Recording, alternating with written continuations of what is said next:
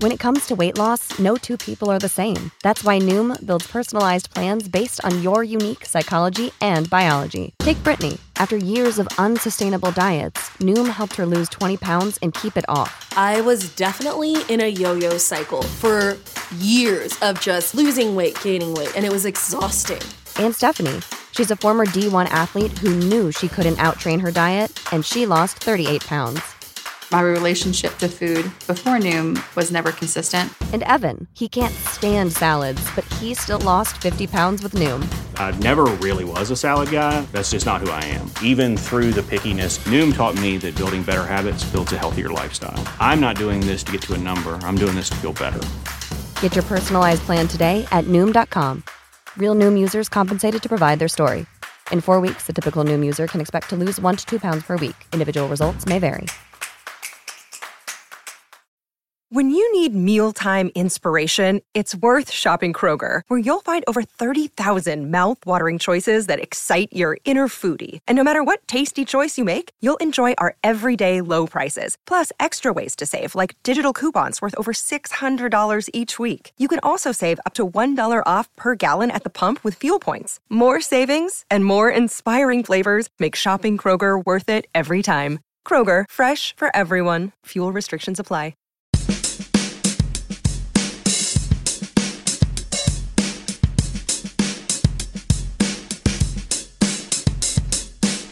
One. What's going on, Blue Jays fans, and welcome to Jay Bird Watching. Now, as of this recording, we've got nine Blue Jays games in the books, 10 depending on when you're tuning in. We're recording this Thursday evening, August the 6th. And of course, by we, I mean myself and my co host, Mr. Craig Borden and Mr. Brendan Pennicar. Gentlemen, good evening. Cheers, my friend. Glad you going got on? power and you're all back Good in, the, evening. in the normal world again. I'm here. I have power, I have beverage, and hold on, I also have Wait for it. ketchup chips. Jump jump. Now. I have to give a shout out to Mr. Brendan Pennicar for sending me Yeah. the uh, the ketchup chips. I in turn send you some. Uh, was it Pedialyte? Yeah, Oh, you're gonna go get it? All right. he hasn't had enough of the beers yet, So- so he doesn't need to worry about getting that out of the cabinet. Sparkling cherry Pedialyte. Yeah. Sparkling Yeah. rush. That was a fair see trade. As soon as I got home, from, I was at a wedding on over the weekend, and as soon as we got back into the city and I can open up the package, that's the first thing that I drank. It just like feels so good. You gotta do it. Oh, You gotta oh, there do it. Well, I am. it. I'm living south of the Canadian border, as you all know. I've never ever had a ketchup chip, so this is going to be my very first time having a ketchup chip. Now I got to get the aroma. I got to get the. Yeah. And this, Yeah, I am it's like breaking. a a, fine wine. yeah, I'm breaking a cardinal rule by eating while on a podcast, so I'll try not to get the crunchiness. All So right. just to throw that out there, this is also our first reaction video. So This guess is it. That's what it is. Oh yeah. This Yeah. is uh Jay Bird watching's first mukbang right here. Me eating. uh, all right, so it's got a got a, like a salt and vinegar kind of smell to it, um, Yeah. which is interesting. is what do you think. So I'm gonna get the biggest one I can. Look at that. that right there. covered in ketchup. Oh Yeah. no. Covered in ketchup there you go. ketchup powder. All right, here we go. I'm gonna step away from the microphone so we don't get the crunch. I just think it's hilarious he went away from the microphone with a crunch when we pop beers on this show repetitively. Those are delicious. Those taste exactly you like like it. Those are really good, good. aren't they? Those are There's a really reason good. they're a crave. Oh my goodness. You know, I hear a lot of Canadians are like, "Oh, I don't. They're not a big deal," but I get that because they're available for you guys all the time. These are Yeah. really good.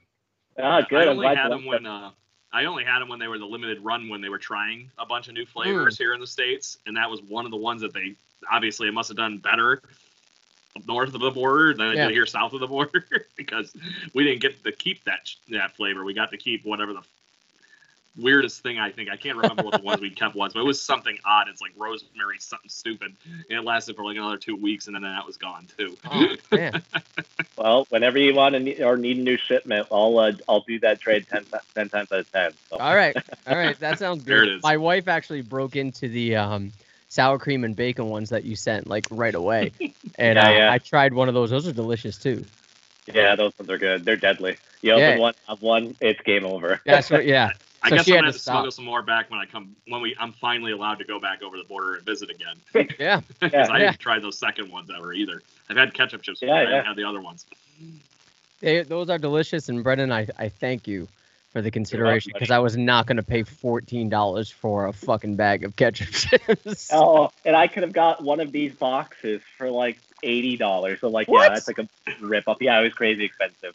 So I'm like, no. so thank you didn't want to send him the full pallet of uh, ketchup chips to his house? It had to be dropped off of the forklift and no Thinking crates. about it.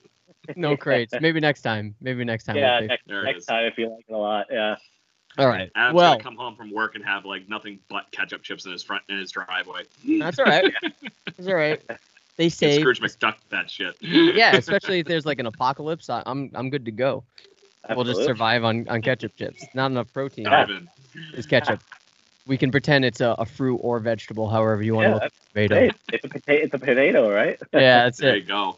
All right, so uh, let's get into some Blue Jays talk. It's important to note that we are recording this during the Atlanta Blue Jays game with Nate Pearson on the mound. He had unfortunately already given up one home run to Freddie Freeman. Uh, I hope that doesn't, you know, deter him in any way or make him uh, get the get the yips at all. But here's hoping. There's still plenty of baseball left, but there's still plenty to review. This wouldn't be a Jay Bird watching podcast if we didn't touch on COVID at all, and especially when it comes to Major League Baseball's handling of COVID. So it's sort of become a weekly tradition. Now, depending on how you look at it, the MLB as a whole is really teetering on the edge of self destruction, maybe. Last time we talked to you, the audience, we had, of course, the Marlins with their respective members infected. The Phillies had their personnel infected, two of them, I believe. St. Louis Cardinals had numerous infections. The list just goes on and on and on. Now, you would think Commissioner Rob Manfred would be proactive when it came to the initial story regarding the Marlins and come down on punishing them when it comes to players knowingly playing while infected. We don't have to rehash that. We already did.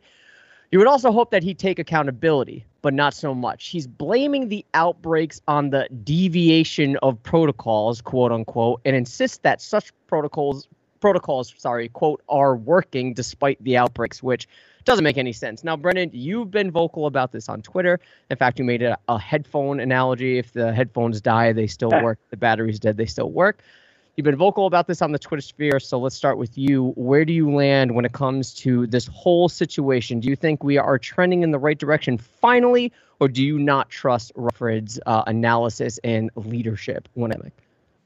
Yeah, I don't. I, I- it's tough because I mean, just I think from our own experiences of dealing through the pandemic, uh, you go outside for maybe a run or two, get some exercise, uh, do what you got to do. You go to the grocery store and you go back inside and stay there for the most part. You're not really going up and meeting with people, um, uh, uh, unless now you're in a stage of reopening where you can do that safely outdoors.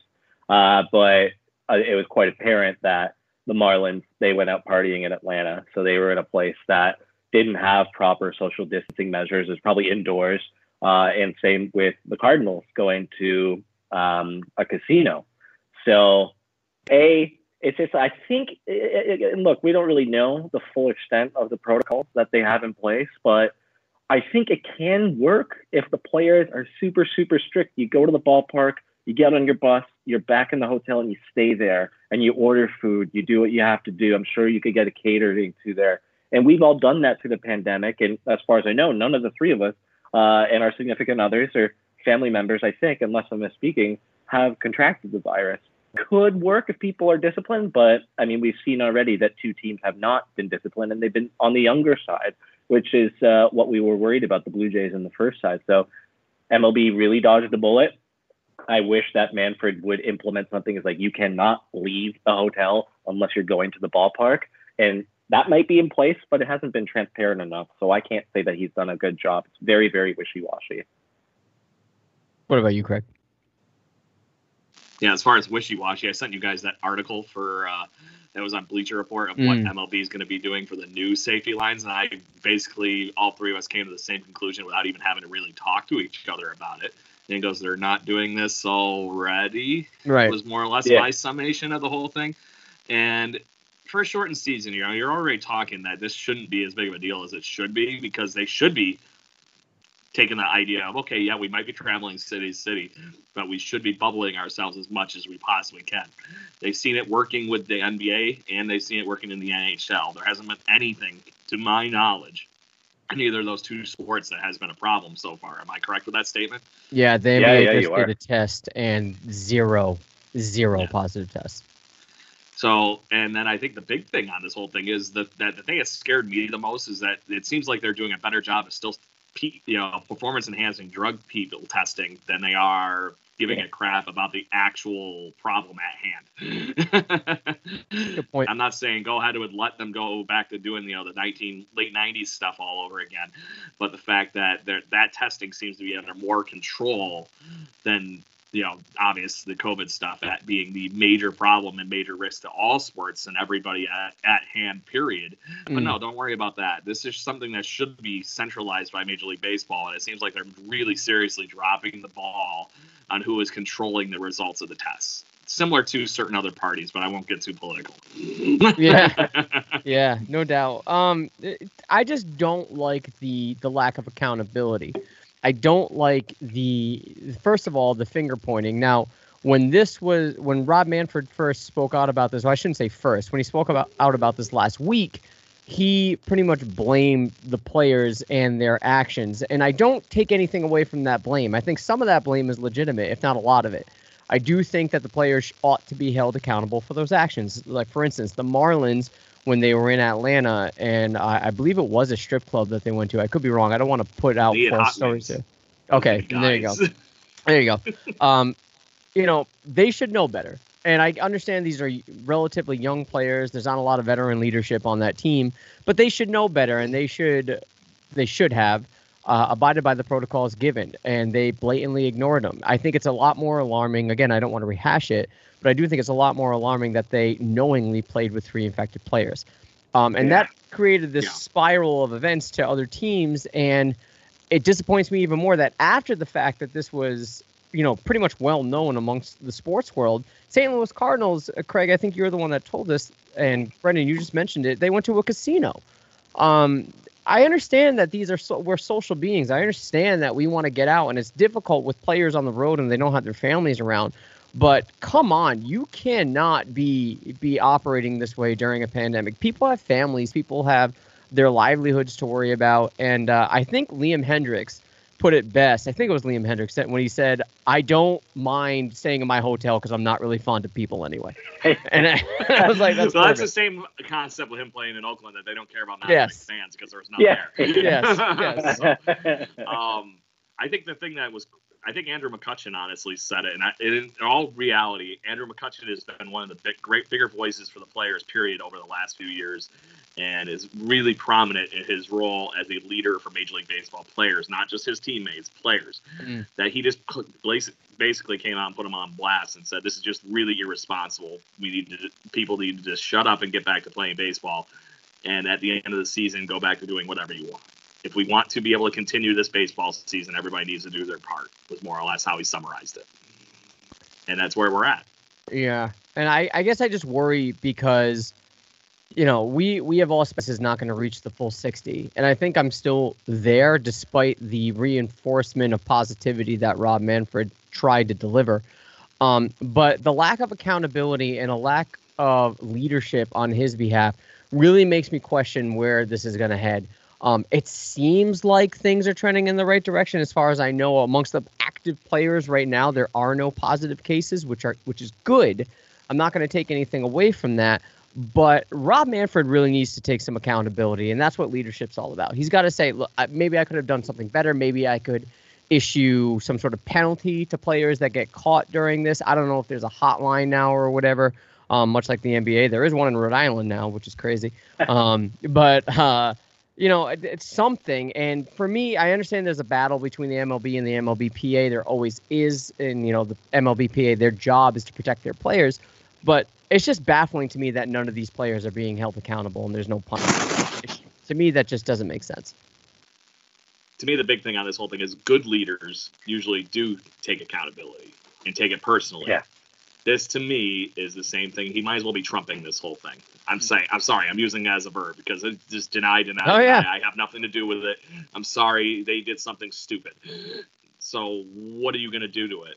You know, it's one thing that they're all on uh, probate. You know, they're on isolation protocols and everything now.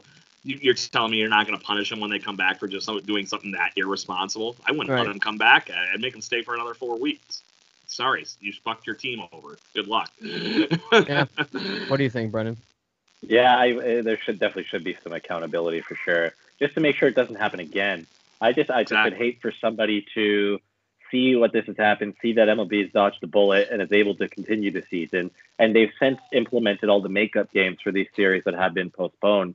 They they announced the Blue Jays to play two doubleheaders uh, against the Phillies when they play them in September, so they might be able to get all 60 in.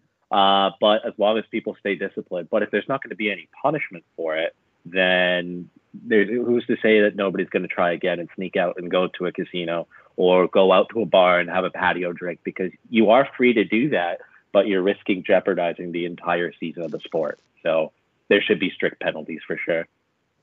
Well, Well- it's also just disrespectful to the teammates that are doing the right stuff, right? Right. For sure. Right. This is letting your whole team down, and, and in all reality, possibly letting the whole league down. The whole league. Yeah. Yeah. Yeah. so We saw you what would think one there'd be some kind of ramification to this to discourage this kind of anything. I'm, I'm not saying that anybody can't have fun, but you know these guys are having a, from all accounts, the Blue Jays players are doing what they're supposed to be doing, and they're, it seems like they're all having a pretty damn good time all day, every day. Yeah. At least every time I've seen anything of them on Twitter, it seems like they're having a. It's like having a you know a, the longest sleepover party ever with your friends, right? Yeah. It's 60 or games. living in a dorm room not, like in college. Like a lot of these guys didn't go to college even. Mm, yeah. You know, there's a lot Yeah. of high schoolers on our on our team, got boys. like, can you not contain yourself from the urge to go out and meet new people for 60 days when you're trying to play games? I know it's a little longer than 60 days, and these guys have been away from their families since the summer camp, so probably looking at closer to 90. But still, it's like a third of the year. Can you not control yourself for a little while and wait, and then go out to a bar when the season's done? If you don't make the playoffs, go for it in September. Like, go for it. Yeah. And the that, Cardinals. Yes. And that's that's chance. That's the issue. All teams have a chance, but this is the issue that I have with this. If you're not you guys, if one of the players is upset because this somehow, you know, the the stereotypical ex- excuse that this infringes on my liberties and whatnot, and I can't, I'm not free to do whatever I want, then you should have opted out. What, what are you doing? like, what were you thinking? You signed up for this. You signed up for the for the notion to stay in and be a little bit more reserved than the general public is able to be in those areas that are a little bit more lenient with the protocols. Um, you signed up for this, and uh, Craig, you mentioned it, dude. One team, Marlins, in the beginning, screwed up six other ones in terms of rotation and where to go and cancellations and all that. Just imagine if three or four other teams did this, and now we're talking about 18 or 22. Like it, it could, you know, increase. If and- one team screws up six ga- or six different teams, think about how that much that would be. Let's say it was the Cardinals and the Marlins at the same time. yeah, There's not Yeah. enough players Yes. that right now on anybody's rosters to overcome that. It was already the. I honestly, I was I was pissed that we lost Moran, but Mm. with what was going Yeah. on, are you really that shocked? They had no choice. The way as soon as they were told that, sorry Marlins, good luck, you're going back to playing ball games with everybody else you have left. They were the only thing they could do was dive through the dumpster and see who the hell was on waivers. Mm. I, and, and and that it's going to keep happening. I wouldn't be shocked if that happens for some of the Cardinals stuff going forward here in the next week. But yeah. You know, I'm not. I'm not advocating that they get punished if they fail a test. Much like if you fail a, a PED test, you're going to get punished. But if you fail a COVID test, there's a good chance you don't know. So I don't. I'm not saying there's Correct. punishment. But if you played while knowing, there should be That's ramification, right? sure. Because that that doesn't just impact you. That impacts everyone around you. That's Correct. selfish. very. So, well, hopefully the ship is righted. Hopefully Manfred takes the ball in this and sort of, I hope, rights the ship. Um, I don't have Oh, faith sorry. that he will. Oh, yeah. I don't have faith that he will. We already put him on trial. Uh, he's already been found guilty. Uh, maybe we can come up with new charges, but Very uh, guilty. Extenuating charges. the the the narrative floating around MLB and amongst his fans is that he hates baseball, and that's becoming more and more prevalent as the days go on. But Uh, let's shift gears. Let's go into a little bit more of a happy topic. And Craig, this is in your wheelhouse. Let's talk about Sahlen Field, right? And it's undergoing some massive renovations and is being Blue Jayified, it seems, to make it appear, yeah, to make it appear more like a home ball field for the club. Now, first of all, this is, as far as I know, this is one of the first times because I don't think Olympic was or exhibition was. Was exhibition grass? No, turf. Okay, so this is the first time Blue Jays will have home games on grass in their history. oh yeah, true. That's a very Right? cool uh, little tidbit there, Mr. Corsair. in their history. So uh, Yeah. their first their first home away from home game in Buffalo will be Tuesday coming up August 11th against the aforementioned aforementioned clusterfuck of a team that is the Marlins. Uh, Craig, the you live asshole in, Marlins. yeah, you live in the area, Craig. What uh, kind of hype have you heard regarding the renovations? Obviously, if fans were allowed to go, this may be even a bigger deal. But from the pictures I've seen of Sahlen Field with the Blue Jay logo pretty much everywhere, even uh, WGR, a local radio affiliate over there, has been hyping it up. Uh, what do you think of the new look? Well, first things first, if you guys have not been watching out there, our Twitter account, I have been doing everything I can to possibly to retweet out any pictures of the new ball, of the re- renovated hmm. ballpark that I can. I think the craziness thing is not so much the fact that they've rebranded with Blue Jay logos all over it. You know, that's a pride thing for the city of Buffalo that they get to have a major league Buffalo or a major league team for the first time since like 1902. Yeah. It's been a while. it's been a touch, and the fact that that ballpark actually was meant to be a Major League Baseball stadium in the late '70s, and as the as the town of Buffalo was trying to actually bring a Major League Baseball team, and funny enough, the Blue Jays were one of the teams that ended up becoming out of that engine, and this you know the then there was the Rockies and Marlins after that that were the other expansion teams that did not go to play in Buffalo, but the fact that in the midst of all of this, guys, they tore up the whole freaking infield. Oh in yeah. these pictures. This is every sense of the word that is fully renovated and a major league ready infield. And for an infield that was already toted at by Cavan Biggio of all people as one of the best infields he's played on. and they literally said, you know what, we're just going to redo it. And you know, so it shows you the kind of uh, commitment that I believe the Blue Jays and the uh, city of Buffalo are ready to dive in on this for. And the pictures are nothing short of breathtaking of what they're doing, and it looks great. As a, a very big fan of going to that ballpark as it was, because it is a really kind of like a nice little time warp. It's Mm. very rustic, but still modern enough that it has all the regular things you would expect at a, at least a AAA level ball team, you know.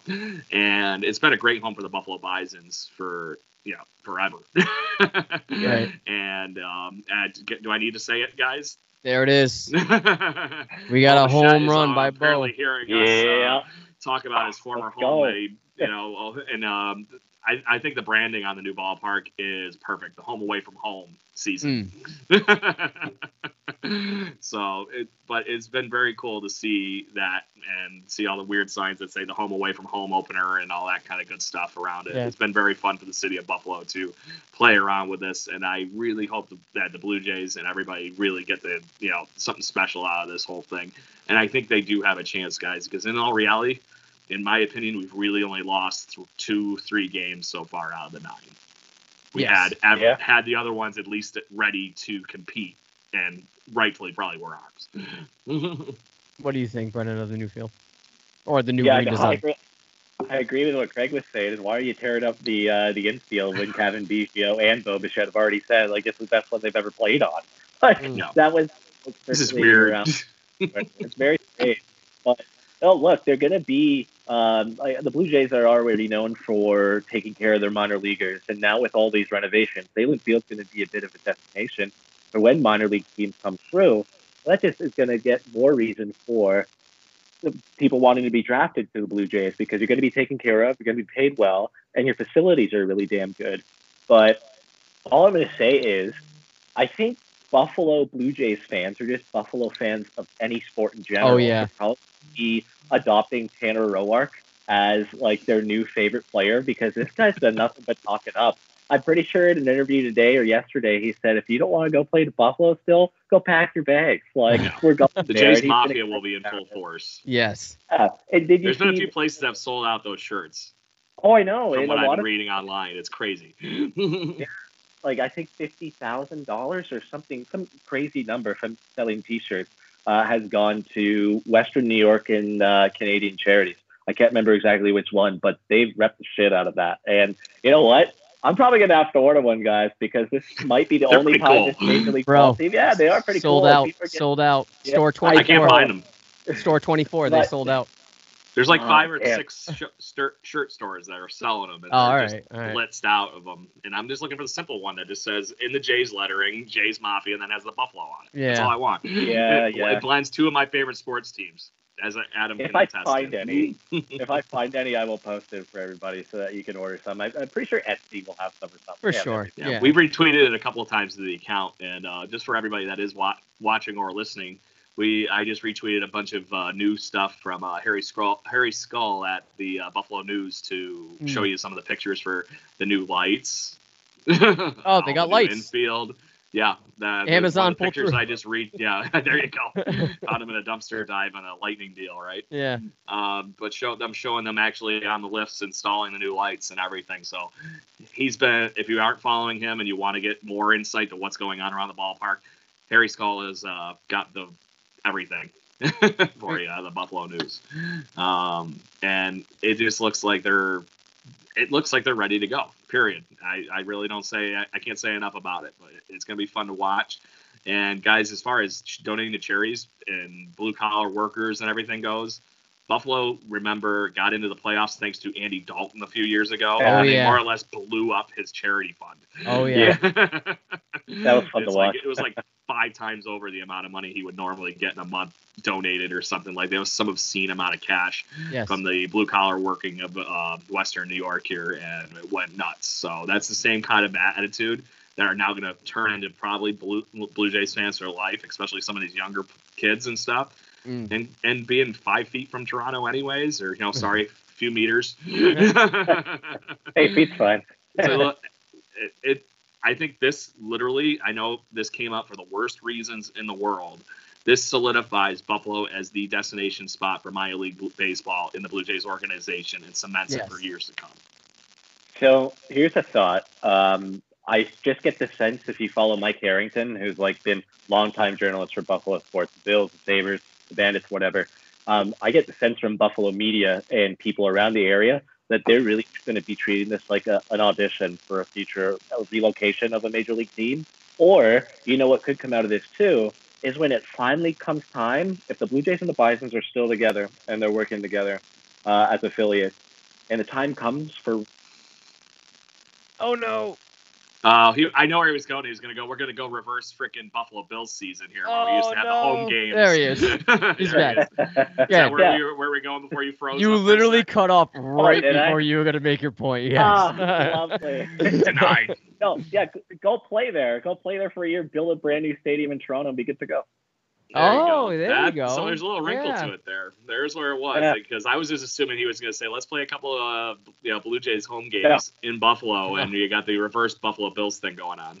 No, no, no, no, no. I feel bad enough as a Torontonian taking the Bills away from that one home game. But usually it wasn't a good opponent, though, so you have that. You know, oh, I went the one year with the Redskins. That was a fun ball game. Yeah, that one too. Oh, They shut sorry. 'em out every time Washington football team. Yes, yes. Yeah. they um, you know, that's interesting because there's al- always a lot of talk about maybe Tennessee getting a team, or um, I don't know. There there are various other places in. Uh, I think Vegas. They were talking about having a team, but it's too hot there or whatever. Um, maybe Vancouver having a team. Um, I think Buffalo would be interesting, especially if they're moving the Tampa Bay Rays, only because you're still in the East. It doesn't have to have some sort of reshuffle with the with the um, respective leagues and whatnot and their and the divisions. I think if Buffalo, if this is their true to the heart tryout for a major league squad, first of all, that kind of screws the Blue Jays out of a minor league squad, but I, they'll figure it out. Yeah. That- Um, that doesn't mean that that ballpark is where they'll build it. They'll do another. T- they'll do something that where Sure. the Bison still would be a They'll triple? A team probably. Yeah, they want sure. to lose that too. So Um, I don't know. It might be far fetched. I'm not, you know, I, am a huge Bills fan. I have plenty of faith in the city of Buffalo. Believe me, But uh, and I don't mean to be Trump about it. Believe me, I'm not trying to say that, but it, it does it does make me feel confident that hey, if if they go all out, this might work because look, Shapiro was on record saying they are spending millions of dollars just for temporary renovations here. Temporary renovations. Now, obviously, this is coming down from Rogers. Buffalo's not really fronting this because this isn't necessarily their. But part problem. of this has been stuff that they've been lagging out on for the last few years and kind of just yeah. going, you know, that, well, and I think a lot of that honestly was they decided they would rather spend the money on the spring training complex and then to work their way through the minors to get back to Buffalo. right. Because they already right. did New Hampshire a few years ago, which is a beautiful ballpark. The So Lansing Lugnuts have gotten a beautiful ballpark in the last 10 years as well. And if you're ever in that area, Lansing, hit that ballpark up. That's a fun time. and then now you've done Dunedin. What else can you do? Yeah. Yeah. You know? true. So at that point, it's just, and I think the big thing on this, now they do have those amenities that are going to be available for all the AAA players that they do bring in. Yeah, I'm for saying. sure. You know, um, the way as far as I remember, the clubhouse is now turning into the weight room, and they're expanding. Uh, they're making a makeshift clubhouse, and the uh, the bullpen is going to be expanded. They're doing all this crazy work. Some of it permanent, as I said, some of it temporary. But um, I don't. I, I like this. I like the the true to the heart um readiness to do this. The fluctuate uh the the fluidity, I should say to make this a reality, especially on the fly. Because let's face it, they only had what two weeks to prepare for this at best. Oh, yeah. Yeah. Um, yeah, this is this says a lot about the city of Buffalo. So, uh, I, I, Craig, I, I, I, I'm sorry that you can't have fans there, but maybe you can find a way to smuggle through the back. I don't want and to just- fight the I don't want to fight the home li- home plate lady for a cardboard cutout right behind home plate, so I'm not. No, no, no. no. Just, just rock a, a Jays polo, and you're already official. Just walk in and Yeah. Well, on the auxiliary site here in Rochester, I'm going to do my best to try getting in and get us this firsthand coverage of everything. So sweet, um, I'm knocking. I'm knocking on enough doors. I'm hoping somebody will let me kick one in. sweet. But um, I have one note to say about the Blue Sure. Jays' possible, you know, eventual Major League Baseball team. Not the Blue Jays in Buffalo, but another baseball team in Buffalo. Yeah, That creates a really cool, awesome rivalry. Almost having For a battle sure. for the border going on with the Blue Jays in the division. That would be pretty fun to be able to have that little. Think about us being able to pick up a week where we could go see a Blue Jays home game and then go to, you know, Buffalo to see them play the rest of the series or whatever it might be. That's That'd be true. pretty. That's a pretty sweet road Yeah. trip to be able to see that Yeah. many, and um, within two hours of each other, more or less. Oh, absolutely. And you know, Buffalo as a city already has the rivalry in sports with the with the Boston Bruins and and the New England Patriots and New York Jets and Rangers and whatnot. So that's just you're in the same division as the Red Sox and the Yankees. So the rivalry's there, and Toronto is in there too. You're basically having the exact same teams or cities represented in the exact same division across Mm. three leagues. Can't beat it, man. That'd be dope because now you have three New York teams, three legitimate New York teams, not like football. You have three legitimate New York teams. I mean, how many? Yeah, how many California teams do we have? We have three, right? Four. Yeah. We have four. We have San Fran, we have Yeah. L.A., we have Anaheim, Diego. and San Diego. So we have four Yeah. L. I mean, California is huge, but and we have two Houston teams. We can. Ha- I mean, two Texas teams. We could have three New York teams. Who's to stop it? So Well, in, Uh, um, in all sports but baseball, that is technically true. yeah, You yeah. already have that in hockey. You already have that in football. If you really want to talk about the, No. the real ballpark is, There's No, one no, Doesn't I don't count. football team. They're in New Jersey. the Buffalo Bills. Josh Allen said there's one New York team. There is Yeah, one. And Josh Allen also signs tables for other non-Bills fans Yeah. out there. Can't beat it. Can't beat it. have to agree with Josh Allen. Let's break some tables. Yeah. I got to with the quick quick side, then we'll move on. But uh, a, a woman that I work with, she's from the Bronx, and she just arbitrarily loves all New York teams. She's like, "Yo, I'm a big Yankee fan. I'm a, I love the Knicks, and yo, I love the, the the Giants and the Jets." I'm like, "Why do you like the Giants and the Jets? They're not even a New York team." You should like the Bills. And she's like, What do you mean? I'm like, They play in New Jersey. And she's like, You mean I've been lied to my whole life? I'm like, Yeah, you have been yeah, your whole yeah, life. Man. yes, you What? have. There's one you New just York team. shattered her world, man. That's it. I know. you hear the Uh, glass breaking. Well, uh, on that note, let's move on, and we'll we'll keep up, I guess, with the the shattering of worlds here. Um, I've been vocal on this show and other times uh, about how I think Charlie Montoyo is a bridge manager for the Toronto Blue Jays and not necessarily built for their future plans in the long haul. Um, I've been critical of his decision making, and this came at the forefront once again this week. Um, after an extended absence, again due to COVID, um, in Philly, the Blue Jays found themselves in Atlanta with the following starting lineup behind Matt Shoemaker. Bo Bichette at short, Biggio at second, Hernandez in right, Gurriel DHing, Guerrero at first, Grichuk in center, Jansen catching, Drury at third, and Alford in left. Why? This is after a long, long absence. You know, they, they had a lengthy layover or layoff. Where's Rowdy Tellez? Why is Gurriel DHing? Why is Alford pay, playing left field? These types of decisions probably come from Montoyo, and if it, if it doesn't, I'm, I, I guess I'm sorry, but I imagine that the front office is allowing him to make these decisions, um, especially after a layoff, and especially in a shortened season where everything matters, as we've talked about daily or weekly rather. Brendan, what say ye? Why? What is his philosophy when it comes to these lineups, especially coming ones when it comes to games that actually count? Yeah, I'll be honest. Uh, I think we talked about this a few weeks ago. In a 60 game season, I'm willing to give you a three, maybe five game buffer period max to figure your shit out. And if you haven't figured it out after that, you're not a very good manager, especially in only 60 games. And so I really don't know. And I know you guys can't watch Blue Jays Central before the games start, but the last three nights, Joe Siddall has absolutely ripped into the lineup for some of those reasons you mentioned, Adam. And again, tonight, not having Teoscar Hernandez in the lineup because he's a righty facing a righty in Touki Toussaint. I know that he gets hit a lot by lefties, but it's Joe Panik. Like, are you Yeah. really going to argue that it's so? It's like if it was another lefty like Rowdy, and you had that decision to make. Of course, I understand that Rowdy is in the lineup tonight, but it came down to Joe Panik and Teoscar Hernandez. That just makes no sense. It's well past that grace period or that buffer period that you get to figure this stuff out. Put your best guys out there. And none of the decisions this whole week have made any sense to me. And honestly, Joe Siddall's making me think that he should be in consideration for the next manager because I agree with him on everything. We are literally a sixth of the season through today. Mm-hmm. Just to put that into math perspective for anybody that's a nerd like I am. so, um, but guys, it's just I, I don't know how you don't go. I get the idea that you're trying to balance the, against lefties and whatever it is, and your sabermetrics, yay. but there's a point where you're still not putting your best lineup on the field. And honestly, guys, I'm shocked that Joe Panik even made it by the cuts today. Right. Yeah. Just saying. Yeah. Yeah. You could make the argument that he was just as good as anybody that they did let send back down to the minor but the minor league squad. So I get the idea is that okay, we've already wasted a roster spot on the 40 man for him probably anyways, so why not just keep him? But he's not doing anything that's made me go, oh yeah, that's Joe Panik from the other even years where he was really good. Yeah. so Yeah. I, I, and then right now, I just figure I don't care if Rowdy Tellez doesn't hit lefties that bad.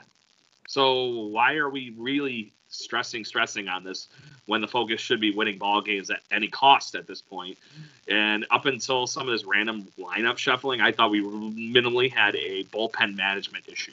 Mm. I'm starting to get very scared that that's not the only problem with what's going on in the dugout with how we're assembling our lineups each night. Yeah, yeah. Th- there's just a plethora of of things that make me concerned. And look, I, I get it. The knee jerk reaction is, oh, we're only nine games in. But as you mentioned, Craig, it's not out of sixty, and tonight is the Yeah. tenth game, right? And this, we are. I don't know how unbelievable this is, but somehow the Orioles are in front of us in second place, and the Red Sox are in last, and we're ahead of the Rays. It's all weird, but How dare you say that? we have a legitimate chance. Right, I told you the first two teams that finished one and two in each respective division are pretty much guaranteed a playoff spot. We should be fighting every single game. We shouldn't be putting out these makeshift, let's just try it out lineups. That'd be great in 162, but now they're only playing 60. It doesn't make sense. And for me, after a layoff, you should be putting your best lineup in from the jump. What more rest do people need? What kind of a rest do you need after four days off? Your see, your weekend series was canceled. What are we doing? And, and you know, it doesn't really give me much. Uh, well, it's not me pitching, but I can imagine Shoemaker's kind of pissed off because he's trying to rebuild his career, and it wasn't even necessarily a terrible outing by him. The stuff was kind of there, right? And he has this kind of bullshit lineup behind him, especially defensively. I, I don't, I don't understand. So for me, look, Teoscar Hernandez has been very good hitting ever since the start. Again, I know it's we're only ten games deep right now, but still, he's been He's one the of hottest player. Yes, he's been one and of the better reality, hitters. guys, I don't know if you've noticed it or not, but his defense looks like he's figured something out. He's catching Yeah. balls. He's actually Yeah. catching balls in the outfield. And Gurriel is playing just fine in left field. Why are we DHing him? Like it, it- right now, I understand the outfield isn't the, the best in, in Major League Baseball, but it's certainly better than the Red Sox, as we already covered, since they don't have Mookie Betts anymore.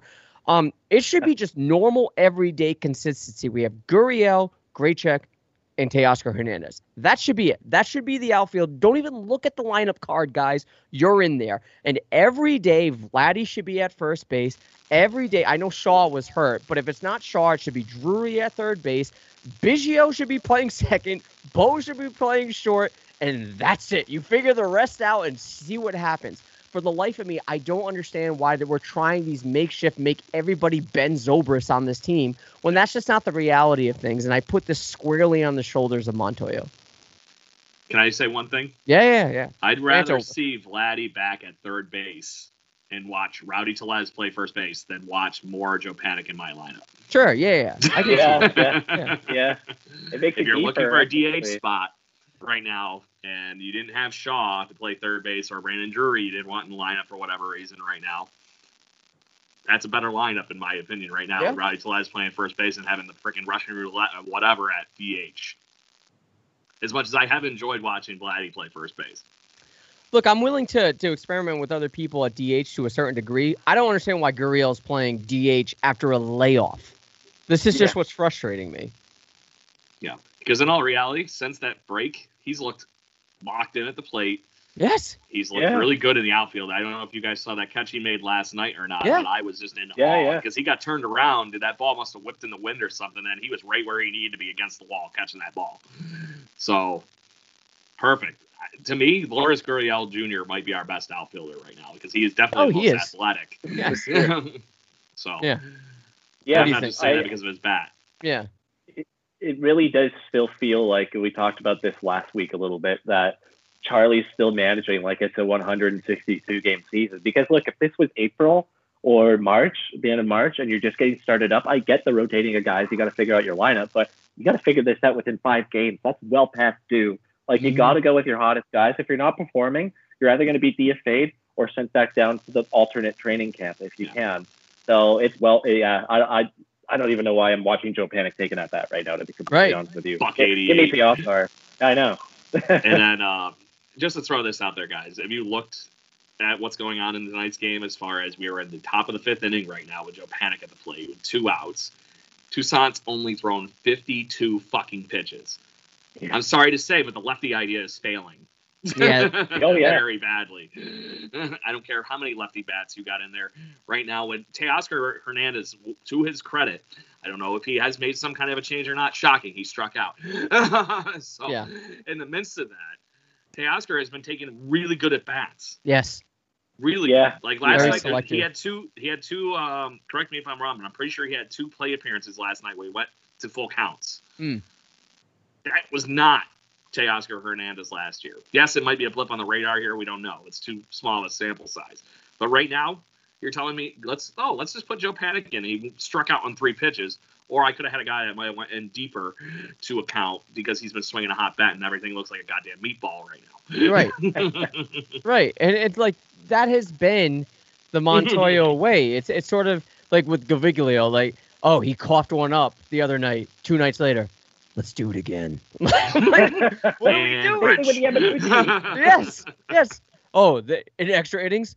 Yamaguchi. Like, what are we doing? And, and I get it. Like you want to you want to give your players some sort of exposure if they didn't. and uh, under normal circumstances, if they played that Philly season, I would have understood this lineup a little bit more. But the fact that there was four days off beforehand Yeah. doesn't. I don't. Under, what are you resting people for? They already had four days rest. What, what you think they played simulated games within those three, four games? What are we doing? Right now, I'd be pitching Jordan Romano and Anthony Bass out of the bullpen like it was a bad fucking habit. Yes. In any damn close Yeah, game too. absolutely. I'm. s- I'd be walking up to him if I was in that situation, and be like, "It's close. We know it's your day of rest, but what do you want?" And I have, I guarantee you, Anthony Bass, Romano, any of the guys that have been doing really well out of our Even bullpen, Borucki. give me the damn ball. Ooh, Oh, was good. He looked Yes. incredible last night. Yes. He might. He, he honestly looked like he might have been our best arm out of the bullpen last Yeah, night. oh, yeah. Struck out three people on twelve pitches, Yes. something no, like that. It was pretty nuts. We- for me, you know, I, I think right now he's cemented himself as a bullpen guy, and he's one of the perfect either setup guys, just with the velocity and the control that he's been showing, albeit it's only been a couple games, Yeah. but he's been doing really well. And you know, I- we've had nitpicking, you know, suggestions when it comes to Montoyo and how he's been managing the bullpen, how he's been managing the lineup. Brendan, I just kind of want to get a final word. Do you think that he's the long-term solution, or do you get the same idea that I do that this is just a bridge kind of thing? Yeah, no, I think it's a bridge thing. I mean, I think even last year, Craig and I were saying the same thing. I still feel like John Schneider's just a manager in waiting. If you can keep him around for another year or two, Mm. right as you're about to ascend, like, look, Charlie's not getting fired this year, not in a 60 game season. But if there continues to be some very questionable decisions using the bullpen, questionable lineups, and they just don't, I'd say, play to what the expectation should be, Charlie could be on uh, thin ice rather quickly next season because 2021 is when you should start be going all in. You added Ryu this year. You're going to identify another big hole uh, that you need to fill, which might be the outfield, and probably is going to be the outfield. If they add that, Lindor. piece- yeah, Lindor at shortstop, absolutely. Put Cavan out there, Bo at second. Yeah. But the one more thing I'm going to say on the offense uh, is if they don't figure it out against the Red Sox this weekend, and there's not a consistent, your best nine hitters against Boston who's struggling like crazy, I'm going to have a serious issue because this is we're getting into the part of the Blue Jays schedule that's a little softer. The Red Sox for three, then we got the Marlins for two. I know the Marlins are in first, but they just haven't had as much of a sample size as these other teams right now. And then you play the Rays again and the Orioles right after that. So you're getting the Red Sox. I'm looking right now. You get the Red Sox six times. You get the Orioles seven times and the Marlins twice. And I think they can compete with the Rays. We saw that already, and they can compete with the Phillies. So you gotta be at least entering September a game or two above 500 because that's when you have your 10 games against the Yankees. Right. Yeah, just to throw it out there too, we're basically facing a AAA rotation with the Red Sox right now that has Yes. been looking pretty damn bad. Yeah. Their Yeah. bullpen has been saving them, and I think Sure. that's literally just because they've been throwing arms at everything. Yeah, not so much the fact that there's anybody too consistently stellar out of that group. For sure, for sure. And you know, you mentioned it, Brendan, about the Red Sox. Um, right, that's prime, ripe for the picking, right now for the Blue Jays to sort of capitalize on that. You can say what you want about tonight's game or this whole series against Atlanta, even if they take one out of three, especially against a team like Atlanta. I'll take it if the lineups were up to par. But because I feel like Charlie Montoyo sort of threw this away game one, whatever. Yeah. We'll see what happens tonight. This game's not over, not even close. But you know, after the Red Sox series, you're home and you have the Marlins and the Rays at home in a AAA ballpark, despite it being, uh, you know, great and renovated. Yeah. Yeah. Um, this is an opportunity for you to, for the most part, be playing on familiar soil, right? For the vast majority of these players, especially the key ones, Vlad, Bo, Biggio, Jansen, Alford, even. These are players that are, are familiar with this sort, type of environment that can sort of capitalize on that. And you gotta sort of hope that the, your opposition, being the Marlins and the Rays, are uncomfortable playing in a AAA ballpark. You want that. You want that psychological advantage. So if they can't capitalize on that just because of lineup errors or, or bullpen calls or what have you, um, I'm with you, Brendan. I, I'm going to have some serious, serious issues, more than I already do with Montoyo. And I'm not, this has nothing to do with him as a person. Nothing to do with him as a person. I'm sure he's a great guy. And by all intents and purposes, when you hear him talk, he sounds great.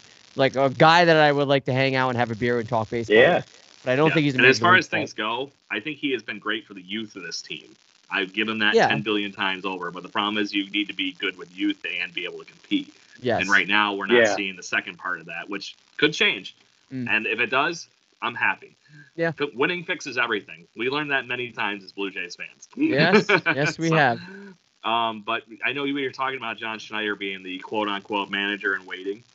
You guys shocked that we didn't make a bigger play for like somebody like Sandy Alomar Jr. a few years ago when we could I have wanted- him as a manager. I was freaking out. I was like, that would be the coolest thing ever because he was one of the smartest baseball people I've heard in an interview in a long time on MLB.com or anything like Yeah. that. And then he ends up being the first base coach for the Cleveland Indians.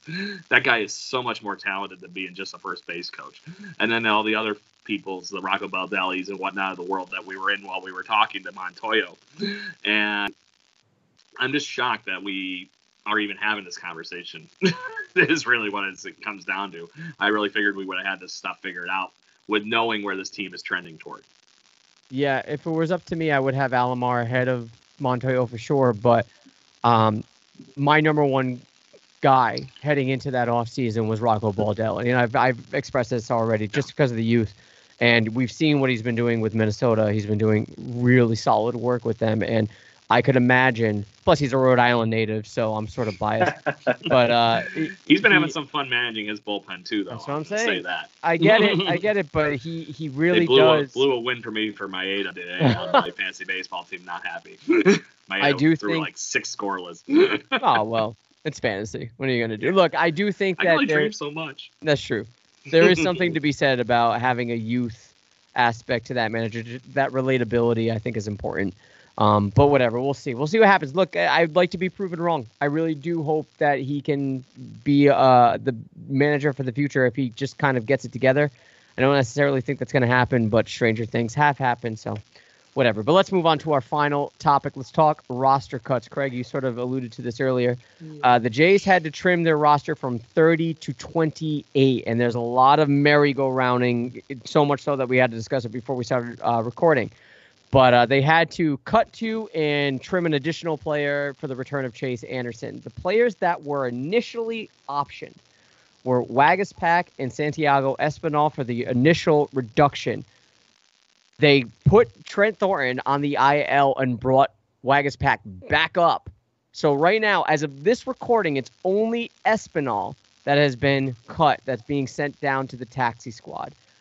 I found that to be a little bit surprising. Greg, I'm glad when we had the text exchange, you vocalized the same thing. I wasn't going to say anything, but you know, I know I You're just such a nice host when you're Well, hosting, you know- when you're on the guest, yeah. I'm just. I didn't want to bury the lead. And you know, when it comes to, uh, I, I know I just shat on the fact that they want their Ben Zobrist, but kind of Santiago, Santiago Espinal is kind of like a Ben Zobrist kind of player, even though he's still young. Um, what do you think of these cuts? I, I understand Waguespack and I understand bringing them back. I, I totally get all that, but I don't know. We just mentioned it. Panik. Uh, I, I understand Fisher is out of options, so they can't really do much there, even though he's on the the IL as well. What do Mhm. you make of this move, Craig?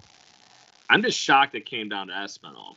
Is really what it came to. I, as far as what they've been preaching and all the stuff of how much they love him as a player, I just thought that the, that love lust was going to be what carried him in to actually being able to just you know stay with the team a little bit longer. Mm. I would figure I, I had an assumption that he was going to hang out until they cut it back to 25, and Okay. I thought that was pretty realistic with um, the fact that they. Honestly, I'm shocked that Anthony Alford is still a Blue Jay. I am very, very, very, very fucking happy that Anthony Alford is still a Blue Jay. But especially with all this COVID stuff and everything going on, if he got caught, he was going to be on the Marlins or on the Cardinals. Oh yeah, oh yeah, Hundred percent. yes. So our previous goofing around of saying he is the best Ray in the future would have been easily the best Marlin in the future here in the Mm. next day. would it probably would have even taken five minutes for the Marlins to go, oh my god, we got a great outfielder, you know. So I just, and then there's the Joe Panik idea, and then out of our bullpen, I'm even shocked that it was Waguespack. I, Yeah. I figured after the start or the outing that Wilmer Font had the other night that he was good as dust. And I, I think right now they're just hoping and praying that they're going to get something a little bit more like they got out of Wilmer Font last year than what they could have done with, you know, optioning Waguespack back to the taxi squad and whatnot. Right, right. Because if they actually cut Font, he would have been cut. Right. cut, cut, not Mm. go back to the Option, taxi squad right. or whatever. Yeah. So that would have been a free agency move. And I, I like Wilmer Font. I think he's a lot better than what we've been seeing from him so far. And but then again, I've also watched him when he was with the Mets and been wow, what the hell. Yep. Yep. What do you think, Brendan? Yeah, I'll agree with you, Craig. On the, uh, I was a little surprised as well that it was Waguespack because it seemed like he had surpassed Sam Gaviglio as that long guy, uh, or just somebody who will get semi high leverage situations. Uh, I still do feel that they're kind of counting on Wilmer Font to figure it out and be a higher leverage guy, probably maybe rise above AJ Cole a little bit. I have been a little disappointed, speaking of him, that we haven't seen more of AJ Cole because he does have really good stuff and he hasn't pitched much lately. But yeah, I just going through the the infielders, I was surprised that it was um, Espinal that was going. I guess they really want to milk Joe Panik and see what they can do and just have a veteran on the roster and not have to just cut him or DFA him because Joe Panik would have ended up on the Marlins or the Cardinals. There's no way around that. Um, the, the Eric so- Sogard comparison needs to hurry up and go away unless he starts hitting. yeah, I'm just saying. Yeah, I, think- I think it's I think it's pretty close to being gone. The Eric Sogard comparison. So you know what? Looking at it that way, I guess I can't say I'm surprised that it was Espinal. I've been impressed with what we saw from him, especially in that Rays series. But he hasn't played much since then. I know they haven't played much as a team since then, but he hasn't seen the field very often, and he is probably the easiest decision. And you know, I think Waguespack's outing on was it Tuesday in the blowout or uh, when uh, Anthony Kay came in and cleaned up the uh, the mess. I think that kind of cemented him being the guy to get cut and sent back down to the minors. Yeah, to me, Espinal is just sort of look. I I, I just sort of sang his praise, and I, I mean that more of a defensive uh, on the side of the ball. Like he's very valuable when it comes to positionally. Uh, he reminds me a lot of Goins a, a little bit, just in terms of the lack of offensive production. Uh, and he's still young. I, I I still like the trade, and I'm glad we got it. It was Pearce, right, that we traded him for. Yep. Yes. Um, But I will tell you, at least te- admit that you think Santiago Espinal could hit unlike Ryan Goins. Yes, yes, yes. Yes, I, I, I think that it's there, but for Alford, I, I do think that this is their final. You got to put up or shut up, bro. And if you don't, Yeah. you might you this might be the end for you here. Um, I think they're giving him every opportunity to succeed. I I'm kind of starting to jump off the train, and I know I've sung his praise as well for the past two years because I love the athleticism, but at some point I have to sort of, you know, admit to myself that maybe there's not a long term plan for him on this team. Whereas someone like Espinal is definitely or could theoretically be part of the long term, so you don't necessarily mind optioning him down, especially when he has those options available. Um, for me, I, I know it might be I don't know, it might be kind of taboo, but I'm surprised Yamaguchi is still on this team and he didn't get sent. I know he was just signed and the contract is you know a little bit heavy, com- heavier than what you would like if you were going to send someone down. But I just don't see the production. I, I'm not seeing anything there. So I don't know. Does that surprise you, Brendan? Uh, so I, I put that out on Twitter the other night myself, um, being like, well, if he's not going to come and pitch in a blowout, I know he got in eventually, but he should have been the guy next up immediately after Waguespack ordered the base. You know what? You come in, either you go clean inning in the seventh or you get out of it, okay, leave when you're done. Um, but apparently, uh, because it's a major league contract, he can't. He has to agree to be sent back down. Got so it. that was probably that was one of the restrictions with his contract. But no, I agree. Like if you're not going to use Shun Yamaguchi in a blowout game, I know they did eventually, but I thought it was going to be earlier. Work him in the seventh, maybe give him the rest of the game to go out and finish. When the hell are you going to use him? Because you're not pitching there. I hope to God that we're never going to see him in the tenth inning again with a runner on base. I think uh, Thomas Hatch and Anthony Kay have proven that, and Ryan Borucki.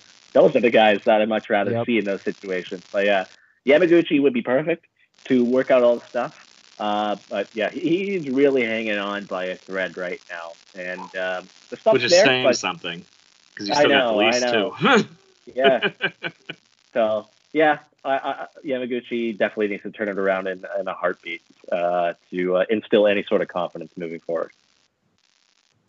Well, uh, look, I, I, I'm sure there was some sort of science behind this, and by science I mean just pure options when it comes to why these mm-hmm. players were sent down. Because we know this front office, they love being able to take advantage of those options, and you know, I, maybe by I don't want to say by luck, but Derek Fisher has not been playing well at all. This is not the the preseason in Boston Derek Fisher right now, and I, I don't Nine want to say billion years of control. Yeah, yeah. I don't want to say luckily he's on the IL because you never want to see someone hurt. But if he was still healthy, I do think that this front office would be making a seriously difficult decision as to well, he's kind of he should be the one option, but uh, because he doesn't have options, it'd be a straight up release, and he would get scooped. But I'm not scared. I'm not scared if someone tries to pick him up at Not all. as scared of these Buffalo logos they're showing on the. I the love it. shirt. Oh, yeah, there it is, yeah. I love that's the the company that you referenced, uh, Brendan, that sold I think it was fifty thousand or whatever. Yeah. Yeah. That's them. So uh, I don't know if you can still get them, but if you can, get them, get them while they're I'm hot. sure they're going to be up in their production. I have a strange feeling. Yes, Yeah. they should. They should. Um, and they also have a lot of Bill stuff there too. All right. Uh, so let's wrap it up here. We're gonna do the picks to click. Uh, I forget who was picked last week. I don't know if you guys have that in front of you. Um, but if not, uh, let's just do it. That that's my error. I was kind of doing this during work. But let's go, Brendan, Craig, and then myself last. What do you got? Last week I took Ryu and I had one bad start and one phenomenal start last night. So I can't remember who either of you guys picked. So we'll. Uh, I had we'll- Lourdes. Yeah, I'm pretty ya? sure I had Biggio because Man Crush Yeah. Monday. So Biggio. yeah, yes. We'll, we'll I'm, vote I'm thinking we're gonna push uh, Adam out of that conversation, seeing Biggio still batting a buck eighty or something. Yeah. Like that, but he's got a few homers. Yes. Uh, Ah, Brent, terms Brendan, I, I honestly uh, that second start from Ryu was the breath of fresh air. I think I got to get. Oh yeah, point. Yes. Lourdes has been Dude, I'll doing all take right, it. but he hasn't been running away with it. All right, I'll You take know. it. Yeah. So in terms of this week, it's a tough decision because there's a lot of guys who really haven't kicked it into high gear yet. I mean, hopefully the Bo Bichette home run that he's hit tonight will get him started. And again, if the Red Sox pitching doesn't get some of these guys into gear, then there's something a little bit wrong to- and to be concerned about to a point. But you know, I'm probably going to stick on the pitching side of things. You know, I uh, or am I? I don't know. ah. You know what? Just because I've loved watching him so far in his stint, uh, I know he hasn't gotten in much, but uh, when Thomas Hatch pitches, I do not uh, keep my, I do not hold my phone and make sure I tweet. I make sure I watch every single pitch Thomas Hatch throws. So I'm going to go with Thomas Hatch. but yeah, that's a good pick, man. I, I've been very, very impressed with what Thomas Hatch has brought to this bullpen And at for- the time. But he's going to be good, period. I think. For 17 games of David Phelps, we got Thomas Hatch. That's Yep. insane. And if we were having a Drew Hutchison lookalike contest, Thomas Hatch wins by hands That's down. true. That is very true. And I love Drew Hutchison, so I'm all down for Thomas Hatch to be good. So yeah, that he's easy to like. That ball moves so much, and uh, he- and he has all the tools. I think to be a really good starter for the Blue Jays. Um, so I guess my pick, I'm going to go with Anthony Who got? Bass. Anthony Bass. I think he could get two, three this week if he keeps on this uh, pace. That you know he looked so good yesterday. It was very efficient. Okay. Other than the one walk, or no, it was a two hits. Yeah. Two hits, but he kept. He only had threw twelve pitches and gave him two hits. yeah.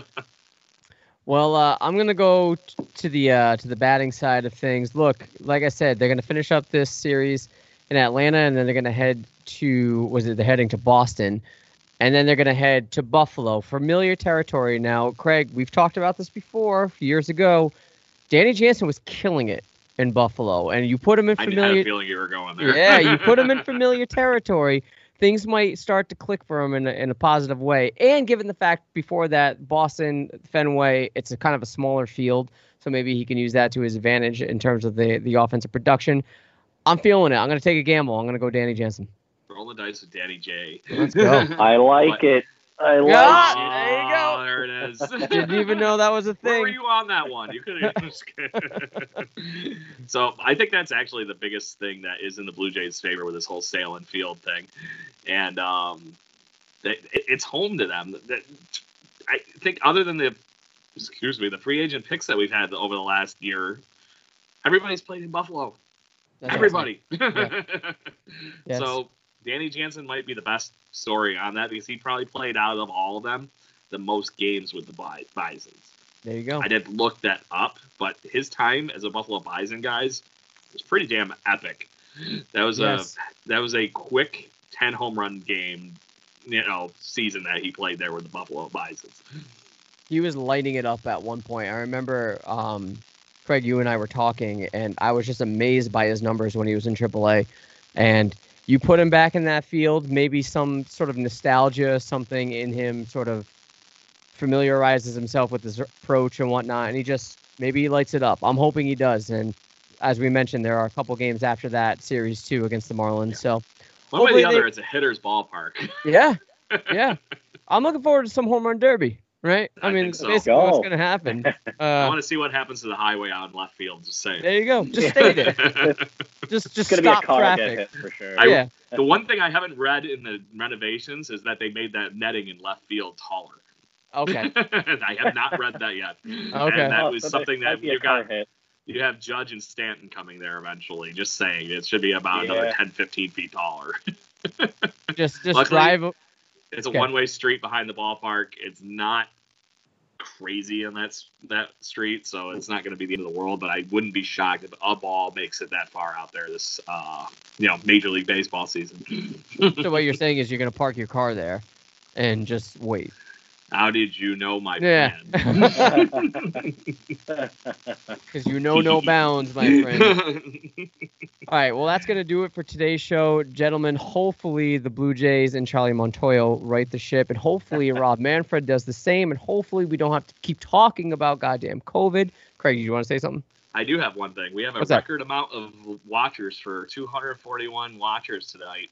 Thank during you. the live episode of the show. So I wanted to make sure we gave a shout out to the fans for. None of you chimed in though. Come on, we're here to talk. We'll let you in. It's the ketchup And chips, Ketchup wasn't chips. It was the the ketchup ketchup chips chips promotion. The mukbang of ketchup chips. But uh, we appreciate everybody listening, especially if you're listening to this on the podcast feed, whether you're listening to us on Apple Podcasts, Google Podcasts, Spotify, Stitcher, wherever you get your podcast fix from. We are there. We'd appreciate it if you just subscribe if you liked what you've heard, especially if you're listening on Apple Podcasts. If you can give us a five star review, that helps us out a lot. And of course, if you have fellow Blue Jays fans that are friends of yours, family, what have you, tell them about uh, tell them about Jay Bird Watching. We do this weekly. We try to have the the Twitter broadcast live so you can see our gorgeous faces and listen to us talk about Blue Jays stuff, right? So uh, look, guys, we're gonna end this like we always do with the "Let's Go Blue Jays." Let's go, Blue Jays.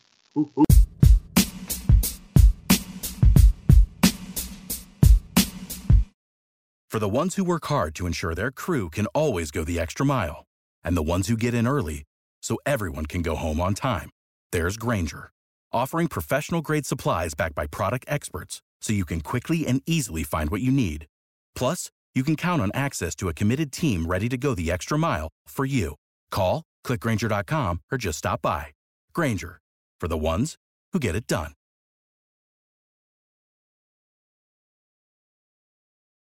When you need mealtime inspiration, it's worth shopping Kroger, where you'll find over 30,000 mouthwatering choices that excite your inner foodie. And no matter what tasty choice you make, you'll enjoy our everyday low prices, plus extra ways to save, like digital coupons worth over $600 each week. You can also save up to $1 off per gallon at the pump with fuel points. More savings and more inspiring flavors make shopping Kroger worth it every time. Kroger, fresh for everyone. Fuel restrictions apply.